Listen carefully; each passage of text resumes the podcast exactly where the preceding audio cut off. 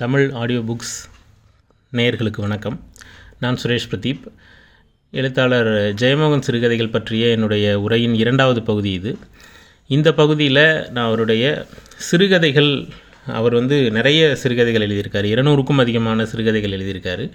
அந்த சிறுகதைகளுடைய காலகட்டம் அந்த விஷயங்களை முதல்ல பகிர்ந்துட்டு அவர் அவர் சிறுகதைகளை பற்றி பேச ஆரம்பிக்கிறது சரியாக இருக்கும் அப்படின்னு நினைக்கிறேன். இதற்கு முந்தைய பகுதியில் வந்து ஒரு படைப்பாளியை அவருடைய சமகால கருத்துக்கள் அரசியல் விமர்சனங்கள் சமூகம் சார்ந்த விமர்சனங்கள் இதை தாண்டி படைப்பின் அடிப்படையில் எப்படி நாம் மதிப்பிடுறது அப்படிங்கிற விஷயத்தை வந்து பேசினோம் இந்த பகுதியில் ஜெயமோகனுடைய சிறுகதைகள் எழுதப்பட்ட காலம் அப்படிங்கிற சில விஷயங்களை பேசலாம் அப்படின்னு நினைக்கிறேன். முன்னாடியே சொன்ன மாதிரி எழுத்தாளர் ஜெயமோகன் வந்து அவருடைய ரெண்டாயிரத்தி நான்கு வரையிலான சிறுகதைகள் வந்து ஒரு தொகுப்பாக தொகுக்கப்பட்டிருக்கிறன. ஆயிரத்தி தொள்ளாயிரத்தி எண்பத்தி ஏழுலேருந்து ரெண்டாயிரத்தி நாலு வரைக்கும் அவருடைய அவர் எழுதின ஒரு கதைகள் வந்து ஜெயமோகன் சிறுகதைகள் அப்படின்ற ஒரு நூலில் தொகுக்கப்பட்டிருக்கு. மொத்தம் ஐம்பத்தி ஏழு கதைகள். அதுக்கப்புறம் அவர் வந்து அவருடைய தொகுப்புகள் நிழல்வெளி கதைகள் இல்லைன்னா பேய் கதைகளும் தேவதை கதைகளும் அப்படிங்கிற பேரில் பேய்கள் ஆன்மாக்கள் இது சம்மந்தப்பட்ட ஒரு கதை தொகுப்பு வந்து அதன் பிறகு உடனடியாக வெளியானுச்சு. அதற்கு அப்படியே கான்ட்ராஸ்டாக விசும்பு அப்படின்னு ஒரு தொகுப்பு அறிவியல் புனைவு சிறுகதைகளாக ஒரு தொகுப்பு வந்துச்சு. அதன் பிறகு ஊமை சென்னாய் அப்படின்ற ஒரு குறுநாவல் ஒரு நீண்ட சிறுகதைகள் கொண்ட ஒரு தொகுப்பு. அதன் பிறகு வெண்கடல் அப்படின்ற ஒரு தொகுப்பு. அதன் பிறகு பிரதமன் அப்படின்னு ஒரு தொகுப்பு.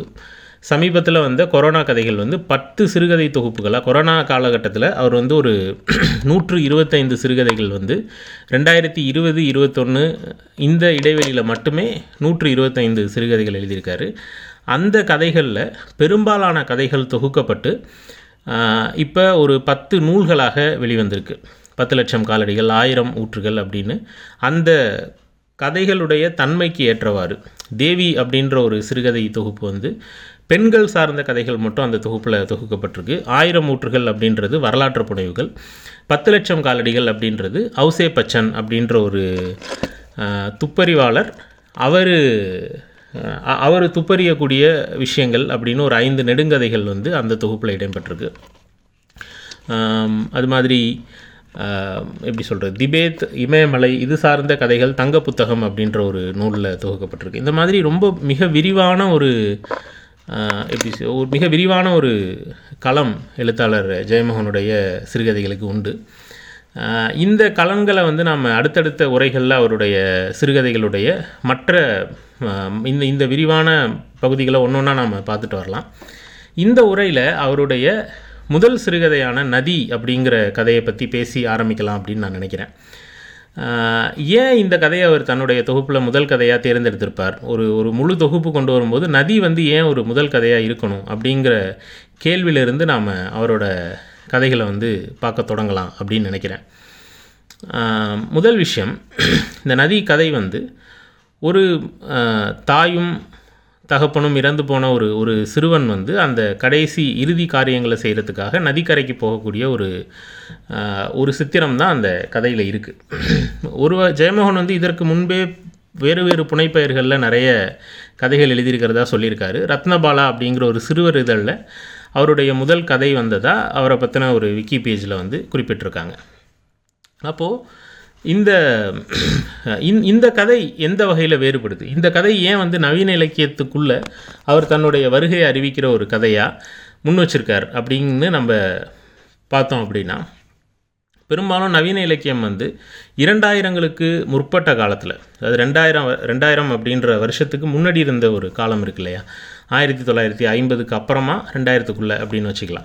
இந்த காலகட்டத்தில் தமிழ் சிறுகதை சூழல் அப்படின்றது பார்த்திங்கன்னா பெரும்பாலும் தனி மனிதர்களுடைய அவதானங்கள் சார்ந்த ஒரு சூழலாக தான் இருந்துச்சு. தமிழில் நவீன இலக்கியம் அப்படின்னு நாம் ஒரு பரப்ப சொல்கிறோம் இல்லையா? தமிழ் நவீன இலக்கியம் அப்படின்னா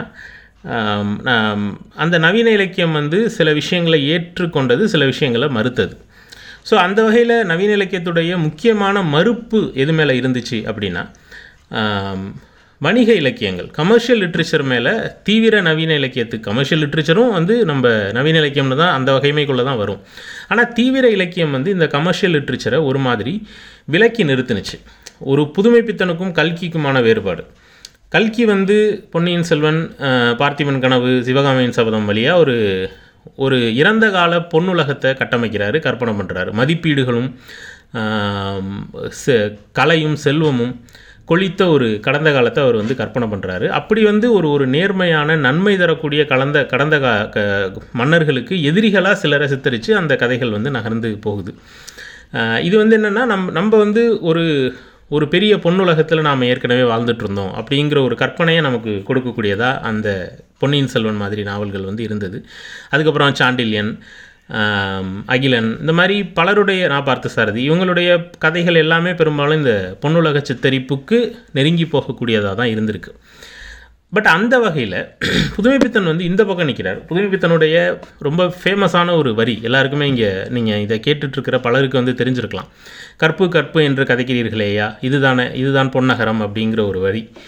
ஏன்னா கற்பு அப்படின்ற விழுமியம் வந்து அதாவது கற்பு அப்படின்னா உடல் ரீதியான பாலியல் ஒழுக்கம் அப்படிங்கிற நோக்கத்தில் தான் அன்னைக்கு சமூகம் வந்து புரிஞ்சுக்கிட்டு இருந்தது. அதுக்கு வந்து ஒரு மிகப்பெரிய அளவில் ஒரு முக்கியத்துவத்தையும் அந்த அந்த புனிதத்தை கேள்விக்குட்படுத்தாத எழுத்தில் சொல்லாத ஒரு காலகட்டம் தான் அந்த ஆயிரத்தி தொள்ளாயிரத்தி ஐம்பதுகள் அப்படின்ற ஒரு காலகட்டமாக இருந்துச்சு. அதிகபட்சம் பார்த்தா அந்த அந்த கால கதைகளில் வந்து சல்லாபம் இருக்கும். சல்லாபம் அப்படின்னு பார்த்தா கணவனும் மனைவியும் கொஞ்சம் வந்து காதலோடு பேசிக்கொள்ளக்கூடியது.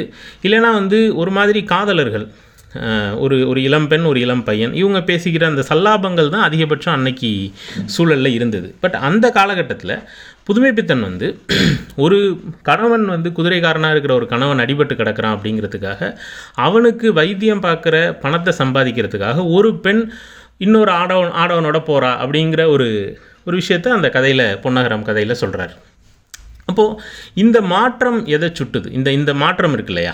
அதாவது ஒரு ஒரு தனி மனிதன் சமூகத்தை பார்த்து தன்னுடைய அவதானங்களை முன்வைக்கக்கூடிய ஒரு மெல்லிய துடுக்குத்தனம் இருக்கு இல்லையா? இந்த துடுக்குத்தனம் தான் நவீன இலக்கியத்தோட தொடக்கம் அப்படின்னு நாம் சொல்லலாம்.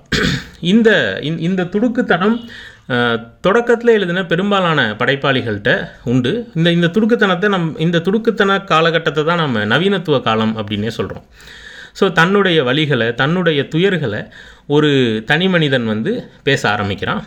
அந்த பேச்சு வந்து இங்கே வந்து கேட்கப்படுது. ஸோ ஒரு ஒரு நவீன இலக்கியம் பெரும் தீவிர இலக்கியம்ன்றது நம்பகத்தன்மையோடு இருக்கிறதுக்கு முக்கியமான காரணம் என்னென்னா அது வந்து பெரும்பாலும் சொல்லக்கூடியவனுடைய கதையை தான் பேசுது.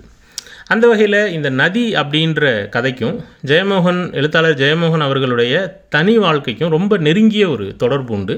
அவர் ஒரு வகையில் தன்னுடைய சொந்த வாழ்க்கையிலிருந்து ஒரு சம்பவத்தை வந்து கதையாக மாற்றுறார் நண்பர்களே இந்த சொந்த வாழ்க்கையை கதையாக மாற்றுறது அப்படின்றது ஒரு எழுத்தாளனுக்கு மிகப்பெரிய ஒரு சவால். நீங்கள் எல் பெரும்பாலான நல்ல படைப்பாளிகளோட தொடக்க காலங்களில் பார்த்தீங்கன்னா அவங்களுடைய பால்யத்தையும் இளமையும் தான் கதையாக எழுதியிருப்பாங்க.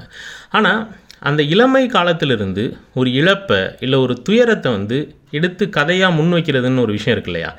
அது வந்து ரொம்ப ரொம்ப ஒரு அபூர்வமான விஷயம். ஏன்னா நம் நம்ம வந்து நம்முடைய கடந்த காலத்தை கற்பனை பண்ணும்போது அதை வந்து ரொம்ப ஒரு ப பல்வேறு வகையான எப்படி சொல்கிறது சால்ஜாப்புகள் வழியாக தான் நம்ம நம்மளோட கடந்த காலத்தை வந்து கற்பனை பண்ணுவோம். அதாவது நம்ம கட பெரும்பாலானவர்கள் சொல்லக்கூடிய அந்த கடந்த காலம் இருக்கு இல்லையா?